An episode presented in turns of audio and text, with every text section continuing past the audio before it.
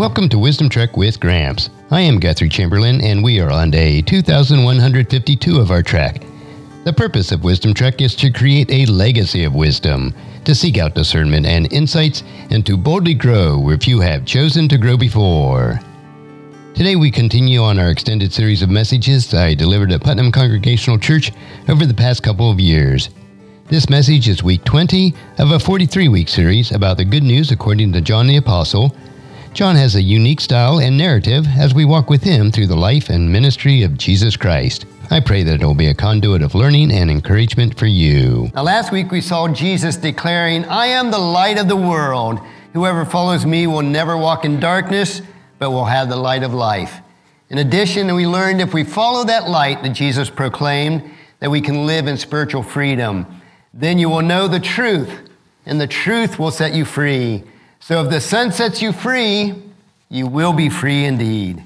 And today our scripture is John chapter 9, verses 1 through 41.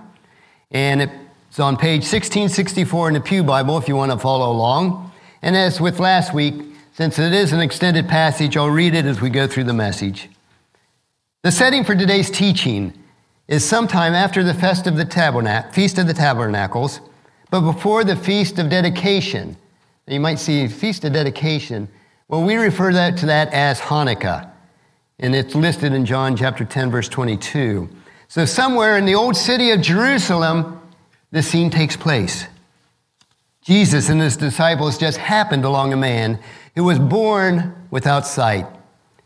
And as the story unfolds, we learn that this chance meeting that they had had been scheduled since the beginning of recorded time. The man's meaningless affliction was given a divine purpose from the foundation of all creation. We know that it was, turned it too soon. So let's start in verse 1.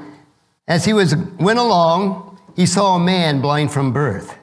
Now, John gives us very little details about the time and the place that I just mentioned of this encounter and its logical continuation of Jesus' escalating clash with the religious leaders, those who thought they knew the law better than almost God did. However, as I mentioned, it took place after, after the Feast of Tabernacles, which takes place in September, October, but before Hanukkah, which is November, December timeframe, so smack dab in the middle of what we would refer to autumn, somewhere in that vicinity of Jerusalem, outside those temple complexes. And John presents this episode as something that was spontaneous. They just happened to be walking by this man who was born blind. But this wasn't a meeting that Jesus had on his appointment calendar. The apostles give the impression that this encounter was a mere coincidence. But make no mistakes, the air of randomness is intentional in John's letter here. John allows us to accept this haphazard incident only to reveal that whereas sin has been created in this, this world which is full of chaotic mess, the Creator interjects order here. Whereas the sinful world system, because of the fall, random, things happen randomly and capaciously, and it causes affliction in our lives, or so it would seem. The Lord gives purpose to all misfortune, though for his glory and the good of those who believe. They never change. It's the same today as it was when Jesus walked these dusty streets of Jerusalem. As we move on to verses 2 through 4, his disciples asked him, Rabbi, who sinned, this man or his parents, that he was born blind? Neither this man nor his parents sinned, said Jesus, but this happened so that the works of God might be displayed in him. As long as it is day, we must do the works of him who sent me. Night is coming when no work can when, when no work or no one can work. We sang that hymn, Work for the Night is Coming. And I had to look it up because it wasn't in our hymnals. But it's, I think our kids probably would say that was my theme song growing up. I love to work. And I would sing this song often to them Work for the night is coming. Work for the day is over. Drilling into them that we have to work while we have an opportunity. we can't squander that time. And that's what Jesus was getting across here. In those days, it was custom for people with disabilities to claim spot along the road to the temple. And it's still a common sight, even in the Middle East today, along the roads to the religious facilities. You see men and women sitting there begging. And while this man was blind, born blind, he was undoubtedly joined by a lot of other people that day on that road to the temple, begging for people to help them out. But this man, among all his peers, drew his disciples' attention, probably because his, they knew this man's condition was congenial rather than from a result of a disease or injury. And this disability aroused their curiosity, saying, Why was this man born blind? Was it his parents' sin? or was it his sin? They couldn't figure it out. The disciples' questions reflected a common understanding that sin in the first century Judaism, and that we think of even too bad and sadly today, that sin was a result, or uh, afflictions was a result of sin. The disciples saw this man's affliction as a just penalty for someone's sin, whether it was his parents or maybe somehow this man sinned even before he was born. Isn't it human nature for us to try to find somebody to blame when something happens? We either blame ourselves or we blame some other situation or person. The Pharisees and the Sadducees regarded this misfortune as a direct result of someone's sin. The religious leaders of the world reduce life to quantifiable terms in which the good receives blessing and affliction is because a penalty for wrongdoing. And that's the basis for many kings claiming their divine right because it was an easy excuse to ignore those who are in need of mercy. Makes me think of the food pantry, how they reach out to those who are most in need in our community. But we mustn't be too hard on the disciples. They merely understood the worldview as it was taught to them. Their theology resulted from generations of blind men leading other blind men. Thus, the title for today's lesson is The Blind Man's Bluff. Their treatment of this man saddened me more than the disciples' ignorance. The disciples looked upon this man born blind as nothing more than somewhat of an interesting theological case study, not a fellow human being who is in need of compassion. Their lack of emotion disturbs me somewhat also. But don't we do and have that same mindset? And we use it as an excuse not to help other people at times? You'll look at your bulletin insert on the page side with the pictures on it. This probing eye. We need to ask, each of us need to ask that question. How do we view people? Do we view them and we see somebody standing at Walmart's exit with a sign? Do we view them with disdain? Or do we view them with compassion? I know I struggle with that myself, thinking, certainly with all the jobs open, can't you do something? But is that the right attitude to have? Is that the attitude of compassion? We mustn't be too hard on these disciples because we fall into the same situation. Jesus answered the question directly, and then he gave the disciples a theological principle that can be applied to our affliction and hardships that we have today. God does not cause man's affliction. The fallen world that is steeped in sin has done that. Nevertheless, the Lord gave the man affliction a divine purpose before anything in this world was created. The blind man lay at the intersection of that fallen world, and which is full of affliction, in God's divine providence, his preordained choice to turn this blind man's malady into an occasion for rejoicing. He lay waiting on a predefined, preordained moment in history for Christ to just happen by to fulfill his Father's mission. Take note of the Lord's use of the pronouns in that literal translation of uh, verse 4. As long as it is day, we must do the work of him who sent me. Night is coming when no one can work. Now, the work of God is to bring salvation to the world, to all humanity, to redeem those who choose to believe. Jesus came to complete the work of God through specific deed of complete obedience to Him. And He calls us to do the same. Work, for the night is coming. We need to take advantage of this time, this period of age of grace. The Lord used the images of day and night to warn us that His time in this world was coming to an end quickly. And it illustrates another theological truth here that the time of grace, we are said to be in the age of grace, the age where God has given the grace for us to choose to believe in Him before Jesus returns to establish His global Eden, when the world will be judged, the living and the dead, judged to righteousness or judged that we chose to neglect and refuse to accept Him. We move on to verses 5 through 7. While I am in the world, I am the light of the world. After saying this, he spit on the ground, made some mud with, his, with the saliva, and he put it on the man's eyes. Go, he told him, wash in the pool of Siloam. This word meant sent. So the men went and washed, and he came home seeing. Now, just think about this for a minute, and I'll put gloves on my hands so when I, if I shake your hand afterwards, you won't have mud on your hands. But God took what He created man by,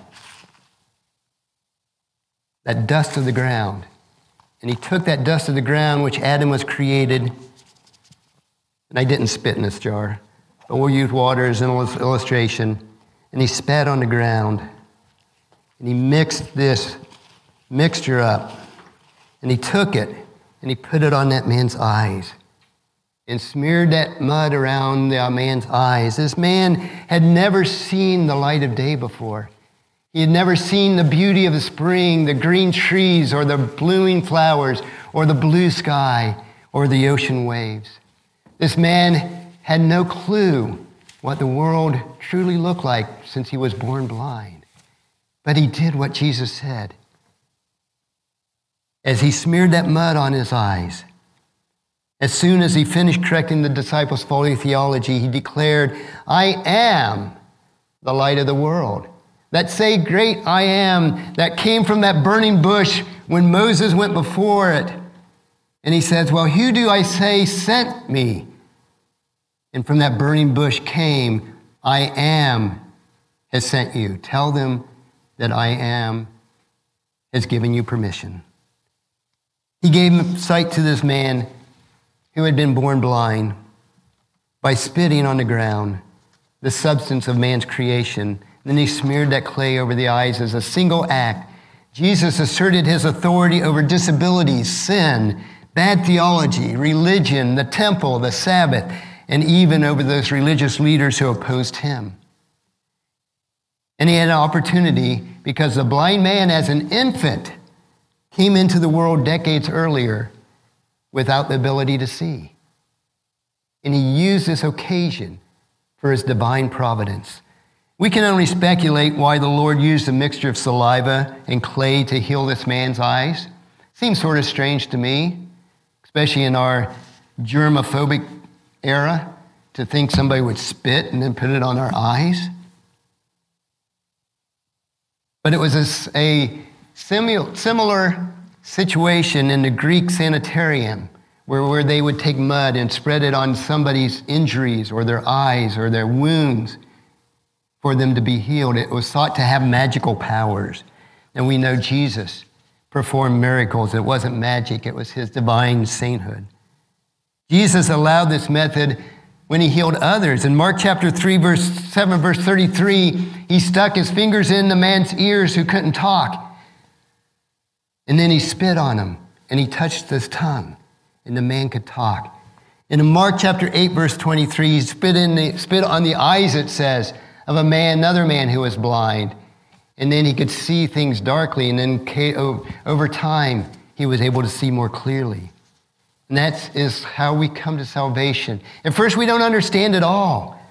But as we get additional revelation from God's word, as we understand it more fully, we can see it more clearly. We're never told why Jesus told this man to go wash in the pool of Siloam. John's adds an editorial note, as he often does, these sidebars, I call it. The Hebrew name was sent, but we don't know why he considered that important one and included in his gospel. But it would be idle speculation because we don't really know. But however, we do know this Jesus was sent by his Father. Jesus sent this blind man to the pool with specific instructions. Then the man followed Jesus' instructions to the letter, and he received sight just as promised. We go on to verses 8 through 12. As his neighbors and those who had formerly seen him begging asked, Isn't this the same man who used to sit and beg? Some claimed that he was. Others said, No, he only looks like him. But he said himself said, I am the man. How then were your eyes open? They asked. He replied, The man they called Jesus made some mud and put it on my eyes. He told me to go to Siloam and wash. And I went and washed, and then I could see. Where is this man? They asked him. I don't know, he said. So Jesus didn't hang around for any glory for himself. As with many of his miracles, he left the scene because he wanted God to receive that glory. Try to imagine the scene, though. The man's community undoubtedly knew him well because he had been begging for alms for years. He was an adult at this point, he was a fixture in the community. His whole life, the Pharisees pitied him for his sin inflicted malady. The Sadducees tisked him in condescending approval, saying, Well, he received just approval of God's judgment. Maybe a few showed him compassion and gave him a few coins occasionally, while others silenced the jingling coins in their pockets as they tiptoed by. Then one day, the same man suddenly appeared in the temple full of energy without his walking stick or his beggar's basket, marveling at the splendor of God's temple the first time he had seen it. What it must have been a marvel to him to see God's house. Remarkably, the worshippers noticed the familiar face, yet they failed to see the truth of what had really occurred. We see plenty of debate in this passage. We hear lots of questions, but where is the excitement for this man who was born blind but can now see? Where is the joy in behalf of this man who had been miraculously healed? They dragged him to inquisition instead of leading a, a path of celebration. He was made to stand before the Pharisees to answer for his healing as though he had done something wrong. The Pharisees' point of view, from their point of view, something indeed was very wrong. You recall the, original, uh, the disciples' original questions who had sinned? Which began a widely held assumption to physical affliction was proof positive that someone had sinned and was suffering from God's judgment. The man's sudden and miraculous healing through everything that the Pharisees had been talking about that they knew of God and sin and justice into doubt. Did the Lord change his mind and he no longer penalizes those who sin? Did he set aside his justice? Was this man no longer guilty of his sin? So theological questions eclipse that joyous, what should have been a joyous celebration. So we move on to verses 13 through 17, they brought, the, to, they brought to the Pharisees a man who had been born blind. Now, the day on which Jesus had made the mud and opened the man's eyes was the Sabbath. Not too big a surprise there. Jesus purposely healed and performed miracles on the Sabbath. Therefore, the Pharisees also asked him how he had received his sight. He put mud on my eyes, the man replied, and I washed, and now I see. The Pharisees said, some of the Pharisees said, This man is not from God, referring to Jesus, for he does not keep the Sabbath. But others of the Pharisees asked, How can a sinner perform such signs? So they were divided among the Pharisees. Then they turned again to the blind man. What have you to say about him? It was your eyes that they opened. The man replied, He is a prophet. Now, John's narrative typically he condenses so much into a verse or two. And verse 14 suggests the man's inquisition probably occurred sometime after the Sabbath, perhaps a few days later that week. When he asked how he received a sight, he merely recounted the events as he knew them, which established a pattern for this man for the balance of his interaction with the Pharisees. The Pharisees wanted the man to answer theologically. However, the man held tightly to the facts as he knew them. While the Pharisees tried to spin these facts into pre- their preconceived notions, the man wouldn't budge from the bottom line. His perspective was what he saw from Jesus' standpoint. He was a prophet. That is, a prophet was one who was sent from God. And this man knew that he had to be sent from God. So as we go on to verses 18 through 23, they still not, did not believe him that he was, had been born blind and had received a sight until they sent for the man's parents. Is this your son? They asked. Is this the one that you say was born blind? And now, how is it that he can see? Well, we know he is our son, the parents answered, and we know he was born blind, but how he can see or who opened his eyes, we don't know. Ask him. He is of age, he will speak for himself. His parents said this because they were afraid of the Jewish leaders who already had decided that anyone who acknowledged that Jesus was the Messiah would be put out of the synagogue. That is why his parents said, He is of age, ask him. Now, the Pharisees had a problem on their hands.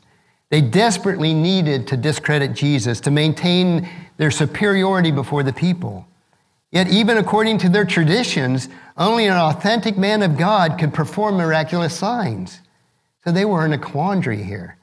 Therefore, this miracle must be discredited. Because the man would never cooperate, the religious leaders summoned his parents, who were hoping to uncover some additional facts that would support their intentions. This was not a search for truth.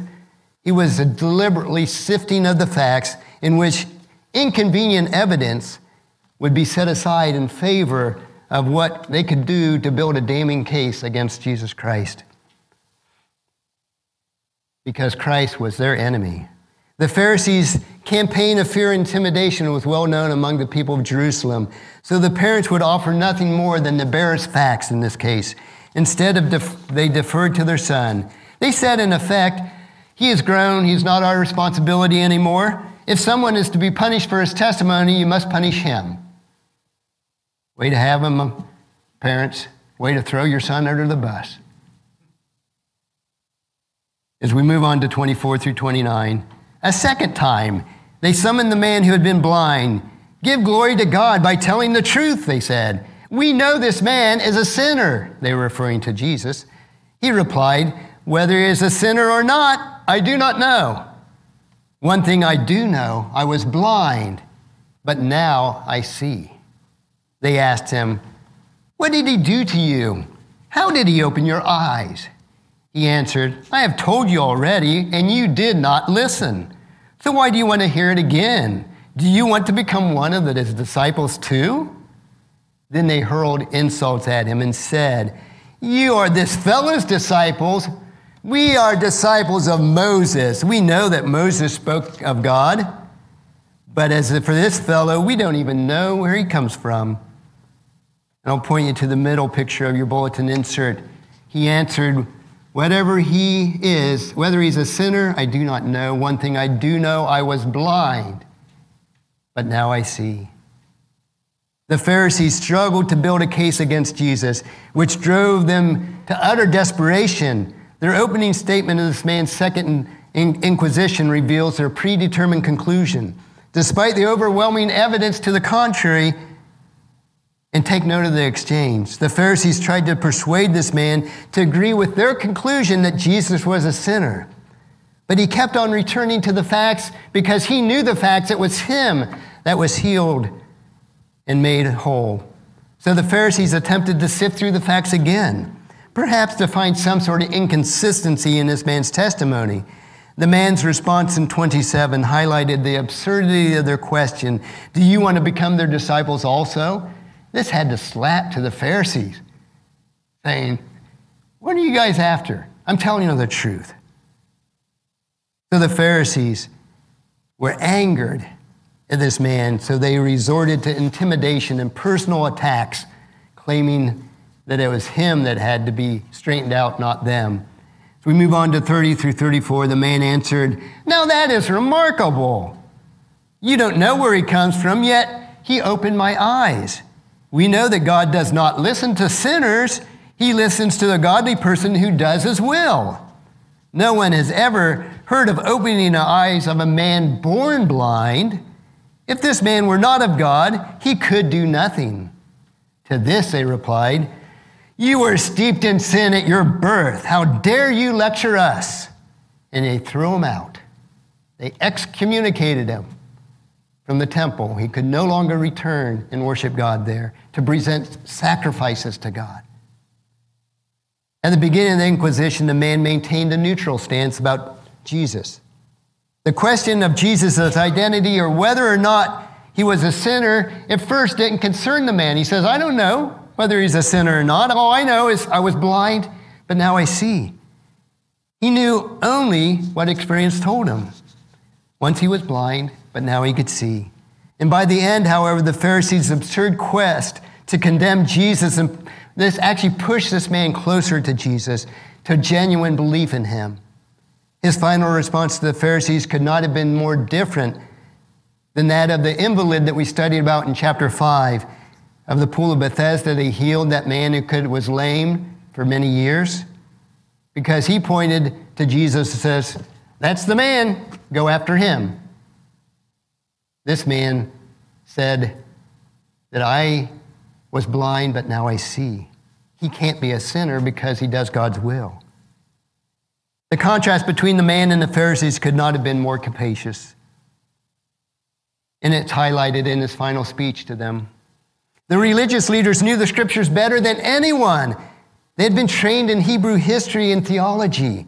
Yet this man who had been born blind, supposedly because of God's punishment on him, had no difficult, no difficulty putting the facts together to arrive at the obvious conclusion and the irony here is his response rested in the theological traditions of the Pharisees that they held most dear.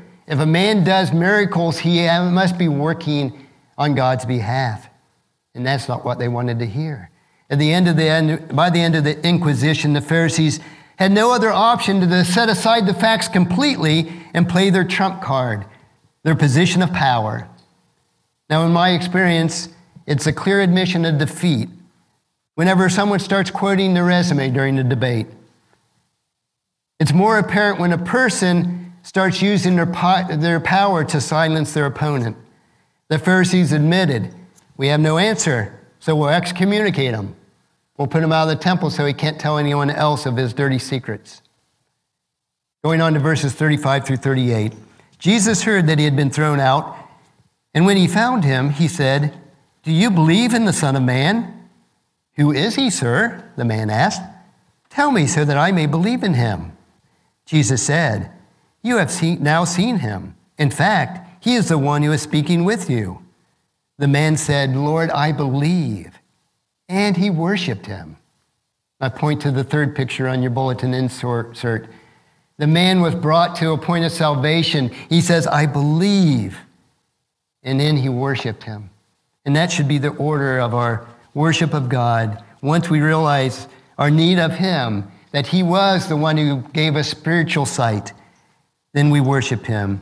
The man's unwillingness to set aside the truth about Jesus parallels his own miracle of becoming, getting sight after he'd been born blind. Can you imagine never seeing before and all of a sudden seeing the beauty of the world? Yet the man demonstrated uncommon courage despite, despite he knew the grave consequences of his argument back to the Pharisees would put him out of the temple. But he never wavered from it because now he knew Jesus as his Savior. Therefore, he, when Jesus found him, as Jesus found many in the Gospel of, of John, and by that time, his heart had been prepared by the Lord to receive that Lord's invitation. So his immediate response was belief and worship. So we move on to 39 through 41, the last three verses. Jesus said, For judgment I have come into the world, so that the blind will see, and those who, who see will become blind. Now some Pharisees were with him when he and heard him say, say this and asked, What? Are we blind too? Jesus said, If you were blind, you would not be guilty of sin, but now that you claim to see, your guilt remains. Now, first glance of Jesus' statement, for judgment I have come into this world, seems to contradict John 3 17, where he said, God sent his son into the world not to judge the world, but to save the world through him. And unfortunately, our English language doesn't make the distinction here, but in the Greek word, the word krisis in chapter 3, verse 17, and the word krima, chapter 9, verse 39, both is translated judgment but there's a significant difference between the two. Krisis is the act of judging someone, and krima is the result of the judgment. It was like saying, I didn't come into the world in a judging capacity, but how you respond to me might lead you to condemnation. In 317, Jesus declared that his purpose for coming in the world was not to hold people accountable for their sin or to sit in judgment, but he will do that when he returns a second time. When he returns to establish the global Eden, he will judge the living and the dead. Those who accepted him and believed will be entered into the kingdom. Those who rejected him and disbelieved will spend eternity in hell. And that was what he was referring to here. However, the point of each encounter with Jesus is a moment of truth for each of us. Our individual response to that light is reveal, will reveal our eternal destiny. The true nature of good and evil will be exposed when subjected to the light of Christ. This point wasn't lost on the Pharisees, though, who challenged Jesus with this question What are we blind to? And again, in the structure of this question in the original language indicates that the person asking that question expected a negative response. In other words, the Pharisees expected Jesus to say, Why? No, of course not. You are not blind. But Jesus didn't cooperate with their antics. He knew that they were spiritually blind. And Jesus' response forms a paradox. Those spiritually blind do not think that they are missing anything, therefore, they don't realize their need of Jesus Christ. But those who see are those who are spiritually sensitive and see their need of a spiritual sight. Spiritually blind people conceal their sinfulness and then bluff themselves and everyone else into thinking they do not need salvation. And that's what the blind man's bluff is about. People with spiritual sight readily recognize their own sinfulness and their desperate need of a Savior. This story is a man, about a man born blind who received his sight, and the Pharisees who bluffed their way through their own blindness it reminds me of the old saying I learned as a child there are none so blind as those who will not see. And John warned us of this in his prologue in chapter 1, verses 9 through 13, when he said, The one who is the true light, who gives light to everyone, was coming into the world. He came into the very world he created, but the world did not recognize him. He came to his own people, and even they rejected him. But to those who believed in him and accepted him, he gave the right to become children of God. They are reborn, not with physical birth resulting from human passion and plan, but the birth that comes from God. So, the application for our lesson today in John chapter 9, verses 1 through 41 is how to respond to intimidation. The man born blind encountered a dilemma after the Lord had given him sight. He could cave into the intimidation of the Pharisees, or he could hold to the truth because he knew the truth. The religious experts who ruled over him at the temple could not deny that a miracle had happened. Even his parents backed it up that it, that it happened. The religious experts who ruled over him pressured him, the man, to be silent. They wanted to discredit his testimony so they could discredit Jesus. But the man refused to play their silly little game. In the man's response, I see a four point model that's worthy of our own response when we are intimidated by others. When someone in authority tries to silence the truth through intimidation, and this is on the other side of your bulletin insert. First, the man appealed to undeniable facts in verses 15, 25, and 32. In effect, it says, The truth is your real threat, not me. Secondly, the man answered directly, yet briefly, in verse 17. Answering directly but briefly leaves the enemy of truth less ammunition to destroy their target. Third, the man refused to argue in verses 26 and 27. Refusing to argue denies the enemy of truth of the opportunity to turn debate, debate into a personal matter. And fourth, the man remained fearless and resolved in verses 30 through 33, resolving to hold tightly to the truth, deprive the enemies of truth or the power to intimidate him any further.